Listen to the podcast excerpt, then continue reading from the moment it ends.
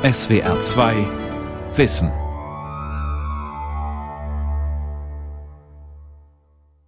Mit der SWR2 Aula und dem Thema Starke Märkte, schwacher Staat, der Kapitalismus bedroht die Demokratie, Teil 2, am Mikrofon Ralf Kaspari.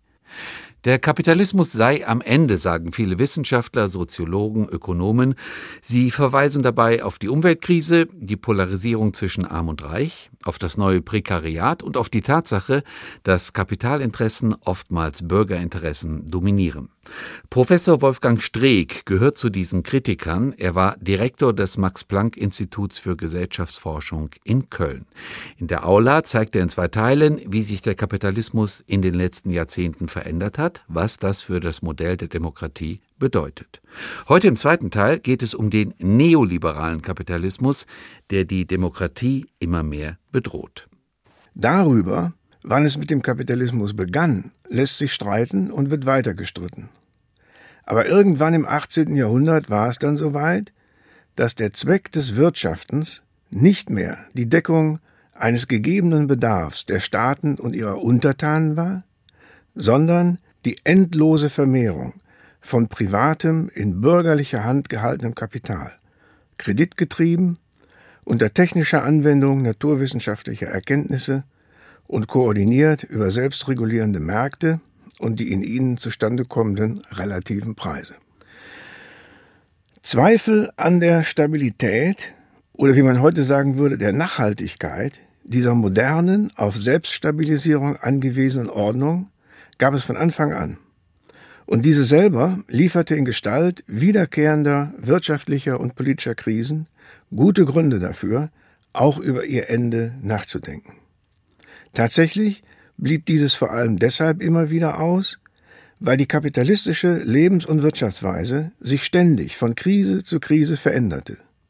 Oder besser verändert wurde. Am wirksamsten von ihren Gegnern.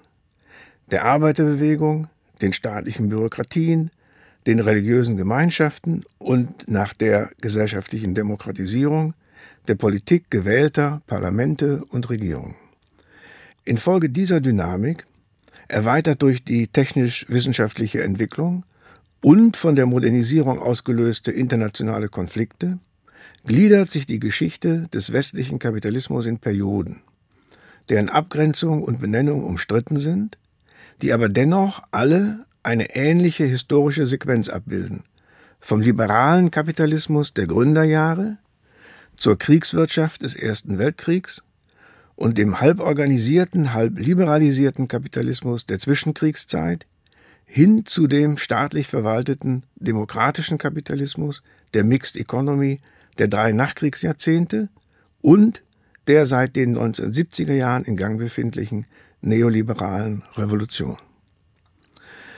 Auch heute, wie so oft in der Vergangenheit, sprechen wir von einer Krise des Kapitalismus und vielleicht sogar von einem Ende nach Art der Enden, die wir aus der Geschichte kennen. Ende in alter Form, gefolgt von neuem Anfang in neuer Form. Bewährt wie diese Denkfigur ist, möchte ich dennoch anregen, zumindest versuchsweise über sie hinauszugehen und zu fragen, ob wir uns heute nicht eben jener finalen Krise des Kapitalismus als sozialer Ordnung nähern, die so viele klassische Wirtschafts- und Gesellschaftstheoretiker haben kommen sehen.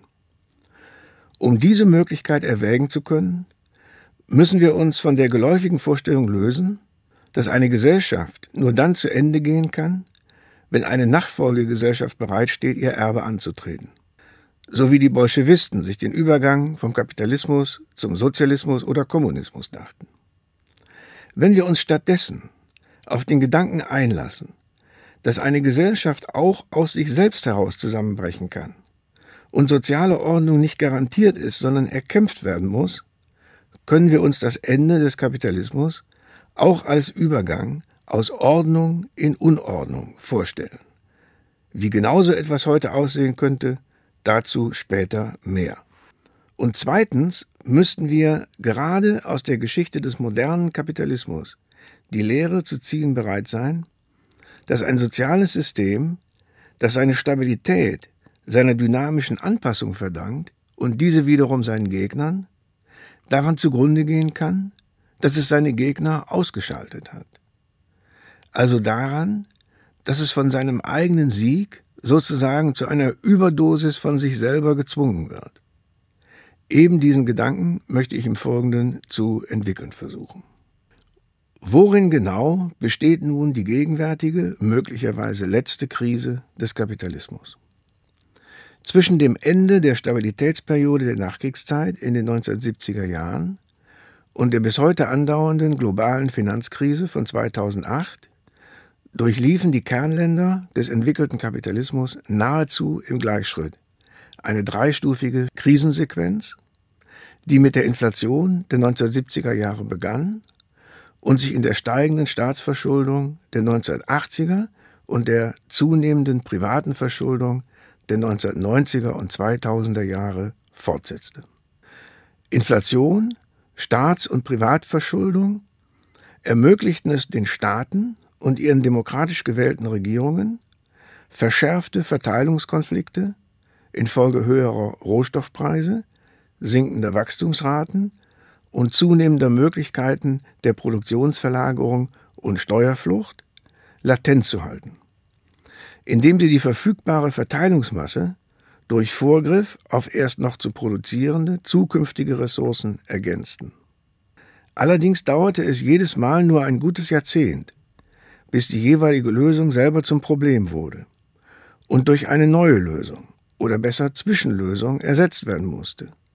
Bis 2008 die globalen Finanzmärkte zusammenbrachen und die Frage der Nachhaltigkeit des nunmehr finanzialisierten Kapitalismus radikaler denn je auf die Tagesordnung geriet. Gleichzeitig verlagerte sich die politische Arena des gesellschaftlichen Verteilungskonflikts laufend weiter nach oben, weg von der Alltags- und Lebenswelt normaler Menschen in immer unzugänglichere und undurchschaubarere Elitezirkel. Von den kollektiven Arbeitsbeziehungen mit ihren Streiks und Aussperrungen über Wahlkämpfe zur Verteidigung oder Reform des Wohlfahrtsstaats hin zu privaten Kredit- und Kapitalmärkten und nach 2008 zu internationalen Ministerräten und in die sorgfältig verschlossenen Sitzungssäle nationaler und internationaler Zentralbanken.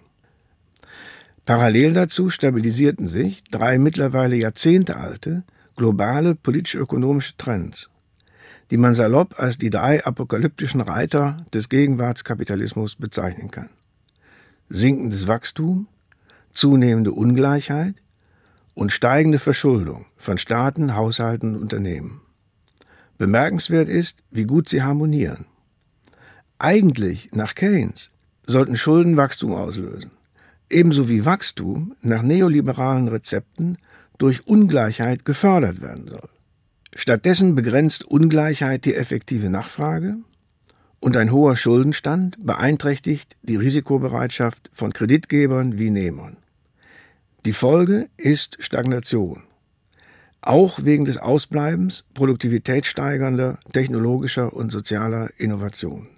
Spätestens seit 2008 hängt eine von Deflationsängsten geplagte kapitalistische Weltwirtschaft am seidenen Faden einer abenteuerlichen Geld- und Zinspolitik mit negativen Zinssätzen und frenetischer Geldschöpfung in unabsehbarem Ausmaß durch die Zentralbanken, die zu den letzten und einzigen Instanzen wirtschaftspolitischen Handelns geworden sind, ohne dass sich damit eine realistische Aussicht auf eine Erneuerung des Wachstumsimpulses verbinden würde.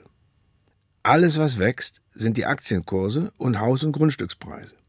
Also die künftigen Blasen, die Profite des Finanzsektors aus immer fauler werdenden Krediten und die Zahl der unterbezahlten und prekären Jobs im privaten Dienstleistungssektor, die an die Stelle von durch den Strukturwandel wegfallenden, längst nicht mehr normalen Normalarbeitsverhältnissen treten.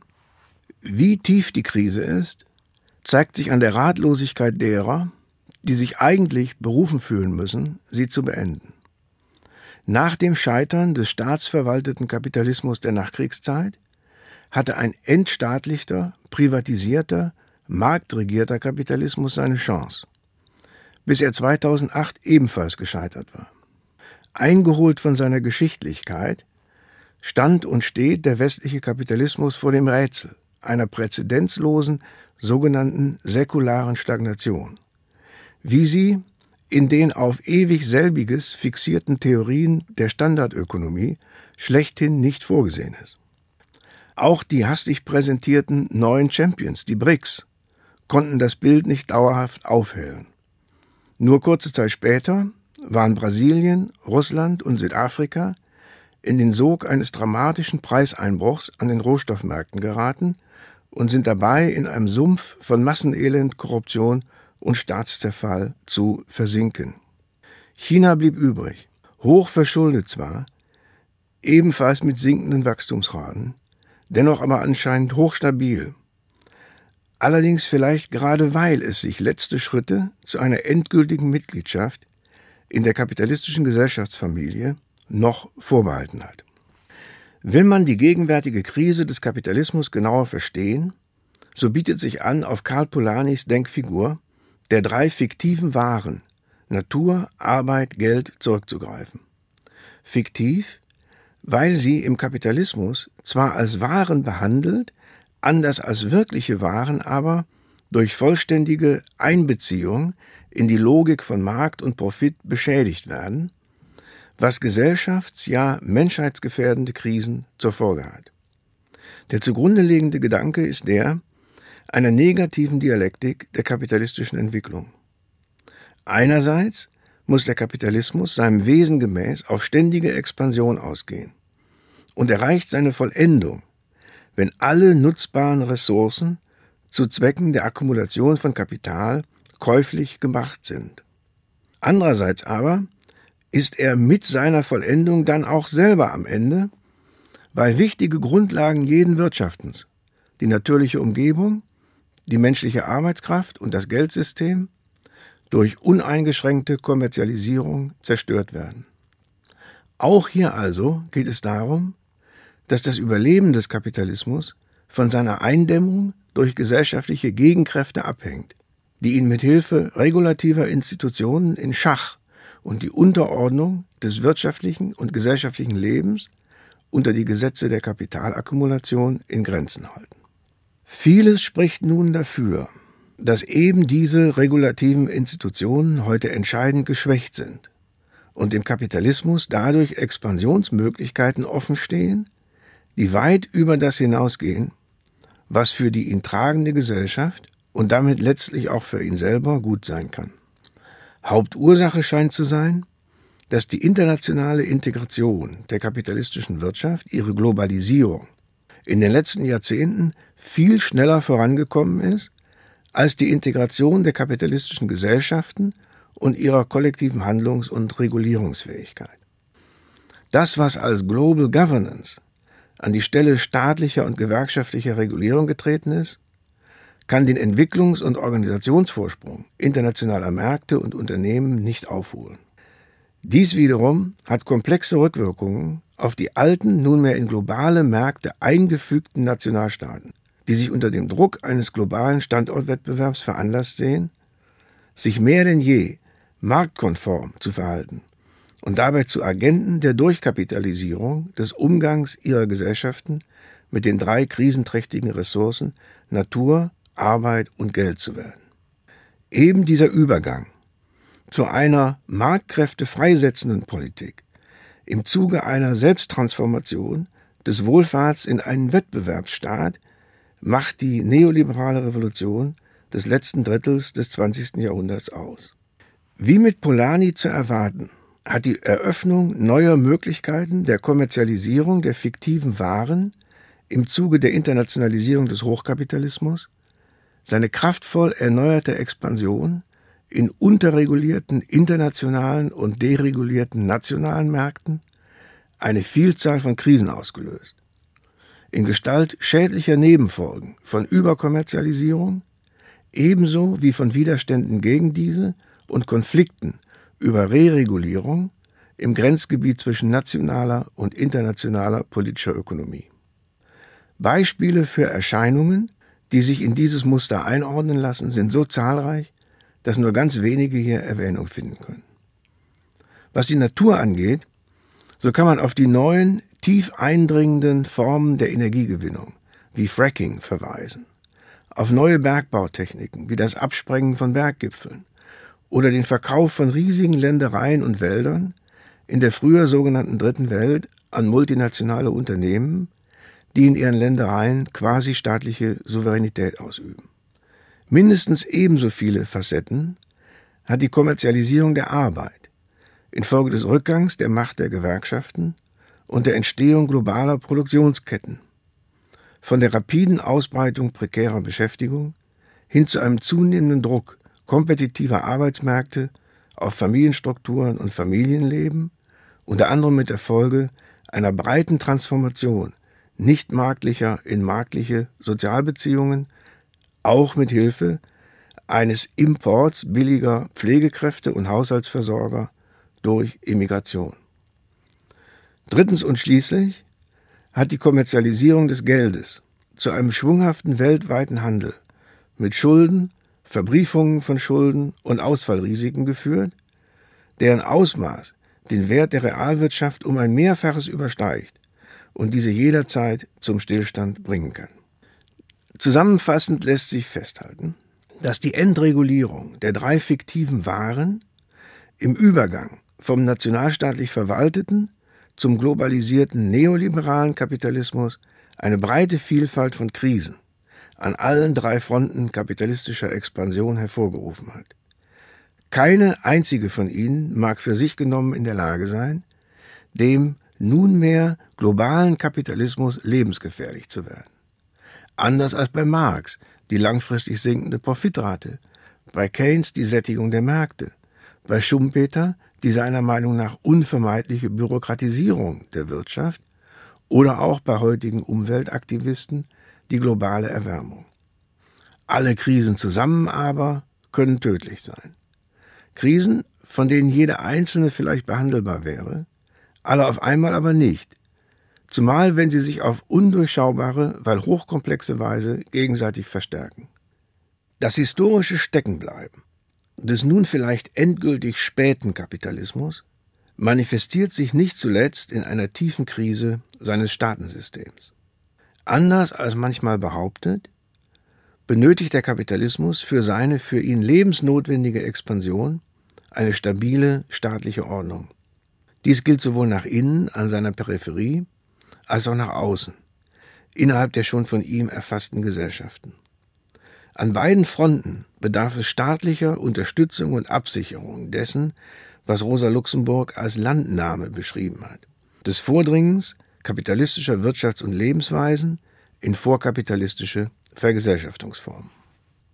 Beispielsweise konnte der Kapitalismus sich immer nur im Gefolge einer internationalen Hegemonialmacht ausbreiten, die Widerstände gegen kapitalistische Modernisierung militärisch, finanziell und kulturell ausschaltete und Zweifel an der Stabilität der kapitalistischen Wirtschaft und der Zuverlässigkeit ihrer Währung als Banker und Buyer of Last Resort ausräumte. Nach Genua und Florenz waren es vor allem die Niederlande, das britische Empire und die Vereinigten Staaten, die nacheinander dem sich ausbreitenden europäischen Kapitalismus als Wirtsnationen dienten. Was genau dabei von ihnen verlangt wurde, änderte sich von Epoche zu Epoche. Im staatlich verwalteten Kapitalismus der Nachkriegszeit bemühte sich seine neue internationale Garantiemacht, die Vereinigten Staaten, nach dem Ende des Kolonialismus um den Aufbau eines globalen Kordons stabiler auf kapitalistisch-industrielle Entwicklung orientierter Nationalstaaten. Bereit, dem Zentrum zuverlässig und zu tragbaren Preisen die von ihm benötigten Rohstoffe zu liefern und zugleich in der Lage, ihrer Bevölkerung glaubhafte Perspektiven auf ein baldiges Aufschließen an das westliche Konsumniveau zu eröffnen. Gleichzeitig in den Kernländern des entwickelten Kapitalismus sollten demokratische Wahlen, Sozialpolitik, Arbeitsmarktpolitik, gewerkschaftliche Tarifautonomie und Mitbestimmungsrechte der Arbeitnehmer sowie ein wachsender Markt für Konsumentenkredite, die für die laufende Ausweitung des sozialen Territoriums für marktförmige Kapitalakkumulation unentbehrliche Massenloyalität erzeugen. Dabei ging es weder nach außen noch nach innen ohne Repression ab, im Gegenteil. Dennoch war für geraume Zeit die Aussicht auf ein flächendeckendes, die kapitalistische Peripherie absicherndes System von Entwicklungsländern sowie auf einen stabil institutionalisierten sozialdemokratischen Klassenkompromiss im Zentrum des kapitalistischen Weltsystems nicht von vornherein unrealistisch. Heute freilich kann davon nicht mehr die Rede sein. Außen wie innen stößt der kapitalistische Expansionsprozess auf Widerstände, an denen das moderne Staatensystem zu scheitern droht. Das Erlahmen der kapitalistischen Wachstumsdynamik hat in den Ländern der Peripherie, die es in den 1980er Jahren versäumt haben oder nicht in der Lage waren, den asiatisch-autoritären Modernisierungspfad zu beschreiten, die Hoffnungen der Mittelschichten auf Anschluss an das nordamerikanisch-europäische Wohlstandsniveau zerstört. Damit gerieten ihre Staaten in Misskredit, zumal deren Eliten sich gleichzeitig in selbstbereichernde Oligarchien verwandelten und endgültig aus ihren steckengebliebenen Ländern in das hochdynamische globale Bankensystem übersiedelten. Allfällige Revolten gegen die parasitär gewordenen, stagnierenden Regime der kapitalistischen Peripherie produzierten eine wachsende Zahl von gescheiterten Staaten, in denen von Westafrika bis Pakistan oder in Mittelamerika bewaffnete Gangsterbanden, die den amerikanischen Markt mit Drogen beliefern, oder fundamentalistische Oppositionsbewegungen rapide an Macht gewannen, die die westliche Lebensweise, von der sie wissen, dass sie ihnen für immer unzugänglich bleiben wird, grundsätzlich ablehnen. Eine Folge sind Wanderungsbewegungen von der kapitalistischen Peripherie in das Zentrum, die die dortige Politik vor bislang ungekannte Integrationsprobleme stellen. Dies gilt vor allem, wo die an der Peripherie marginalisierten auf frühere Einwanderer aus denselben Ländern treffen, die ihre Marginalisierung im Zentrum selber erfahren haben. Im immer häufigeren Extremfall tritt dann ein diffuser Krieg gegen den Terror, global wie national, an die Stelle dessen, was einmal als entwicklungspartnerschaftliche Staatenordnung konzipiert war. Was insbesondere die Staaten des entwickelten Kapitalismus angeht, so sind Immigration und Terrorismus für eine wachsende Zahl ihrer Bürger nur Aspekte eines zunehmend wahrgenommenen allgemeinen Kontroll- und Souveränitäts- und damit Demokratieverlusts, der auf die Globalisierung, also die bedingungslose Öffnung der kapitalistischen politischen Ökonomien für den Weltmarkt und den von ihr angeblich erzwungenen nationalen Strukturwandel zurückgeht. Als besonders destruktiv für die Stabilität der nach dem Zweiten Weltkrieg entstandenen kapitalistischen Demokratien erwies sich das allmähliche Absinken wachsender Teile der eingesessenen Bevölkerung auf den Status wirtschaftlich wie kulturell überflüssiger Globalisierungsverlierer. Ohne Vertretung durch die bestehenden internationalistisch umorientierten Parteien waren sie lange in politische Apathie verfallen und blieb ihre wachsende Entfremdung, ihr Gefühl, ausgegliedert und abgehängt zu sein, politisch unbemerkt. Bis auf einmal kritische Schwellenwerte im Ausmaß und Intensität der inneren Marginalisierung überschritten waren. Damit begann die Ära des von den etablierten Parteien sogenannten Populismus, verbunden mit einer tiefen Spaltung der politischen Systeme der globalisierten kapitalistischen Nationalstaaten infolge eines rapiden Aufstiegs neuer Parteien, die von ihren älteren Konkurrenten umgehend als Parias aus dem demokratischen politischen Diskurs ausgeschlossen wurden. Damit haben sie die Möglichkeit, Themen zu monopolisieren und auf ihre Weise zu interpretieren, die von den immer enger zusammenrückenden Parteien des alten Regimes tabuisiert werden. Was den neuen Paria-Parteien wachsen hilft und es ihnen in einer wachsenden Anzahl von Ländern ermöglicht, diese nach herkömmlichen Maßstäben unregierbar zu machen. Siehe Italien, Frankreich, Großbritannien, Österreich, die Vereinigten Staaten unter Trump und vielleicht Deutschland 2017 nach Merkel. Ich halte die Krise des kapitalistischen Staatensystems für so fundamental, dass nicht damit zu rechnen ist, dass sie in absehbarer Zeit überwunden werden kann. Die heutige sogenannte Staatengemeinschaft kann weder international für Stabilität sorgen, noch national den zunehmenden Widerstand gegen Internationalisierung und kapitalistische Modernisierung überwinden. Weltpolitisch zeichnet sich nach dem Scheitern der US-amerikanischen Hegemonialmacht eine globale Rivalität zwischen den Vereinigten Staaten und China ab, die der historischen Erfahrung zufolge eher kriegerisch als durch eine friedliche Teilung der Aufgaben und Privilegien der kapitalistischen Vormacht beigelegt werden dürfte. Auch nach innen gibt es Parallelen zu den 1930er Jahren, als die Staaten ihre Bürger nicht vor dem kapitalistischen Krisenzyklus schützen konnten. Heute treffen politisch blockierte Regierungen, die sich als unfähig erwiesen haben, ihre Gesellschaften unter dem Primat der internationalen Wettbewerbsfähigkeit zu rationalisieren, siehe das bevorstehende Scheitern des europäischen Projekts, auf eine tiefgreifende Strukturveränderungen erzwingende technologische Revolution, ohne in der Lage zu sein, das Wirtschaftswachstum neu zu beleben, die zunehmende Ungleichheit und Oligarchisierung aufzuhalten und die Risiken einer hohen allgemeinen Schuldenlast zu entschärfen. Auch die Trumps und Le Pens, so viel ist sicher, werden an dieser langen Liste von Herkulesaufgaben scheitern und den Kapitalismus, so wie wir ihn kennen, nicht retten können. Wie also wird der Kapitalismus, multimorbide wie er heute ist, enden? Wie die Dinge liegen, werden wir dies erst nach einer langen Zwischenphase wissen können, einem Interregnum, wie Anfang der 1930er Jahre von dem italienischen kommunistischen Politiker und Sozialphilosophen Antonio Gramsci in seinen Gefängnistagebüchern definiert als eine Epoche, in der das Alte stirbt und das Neue noch nicht geboren werden kann. Eine Zeitspanne unbestimmter Dauer, in der so Gramsci mit einer großen Vielfalt pathologischer Symptome zu rechnen ist.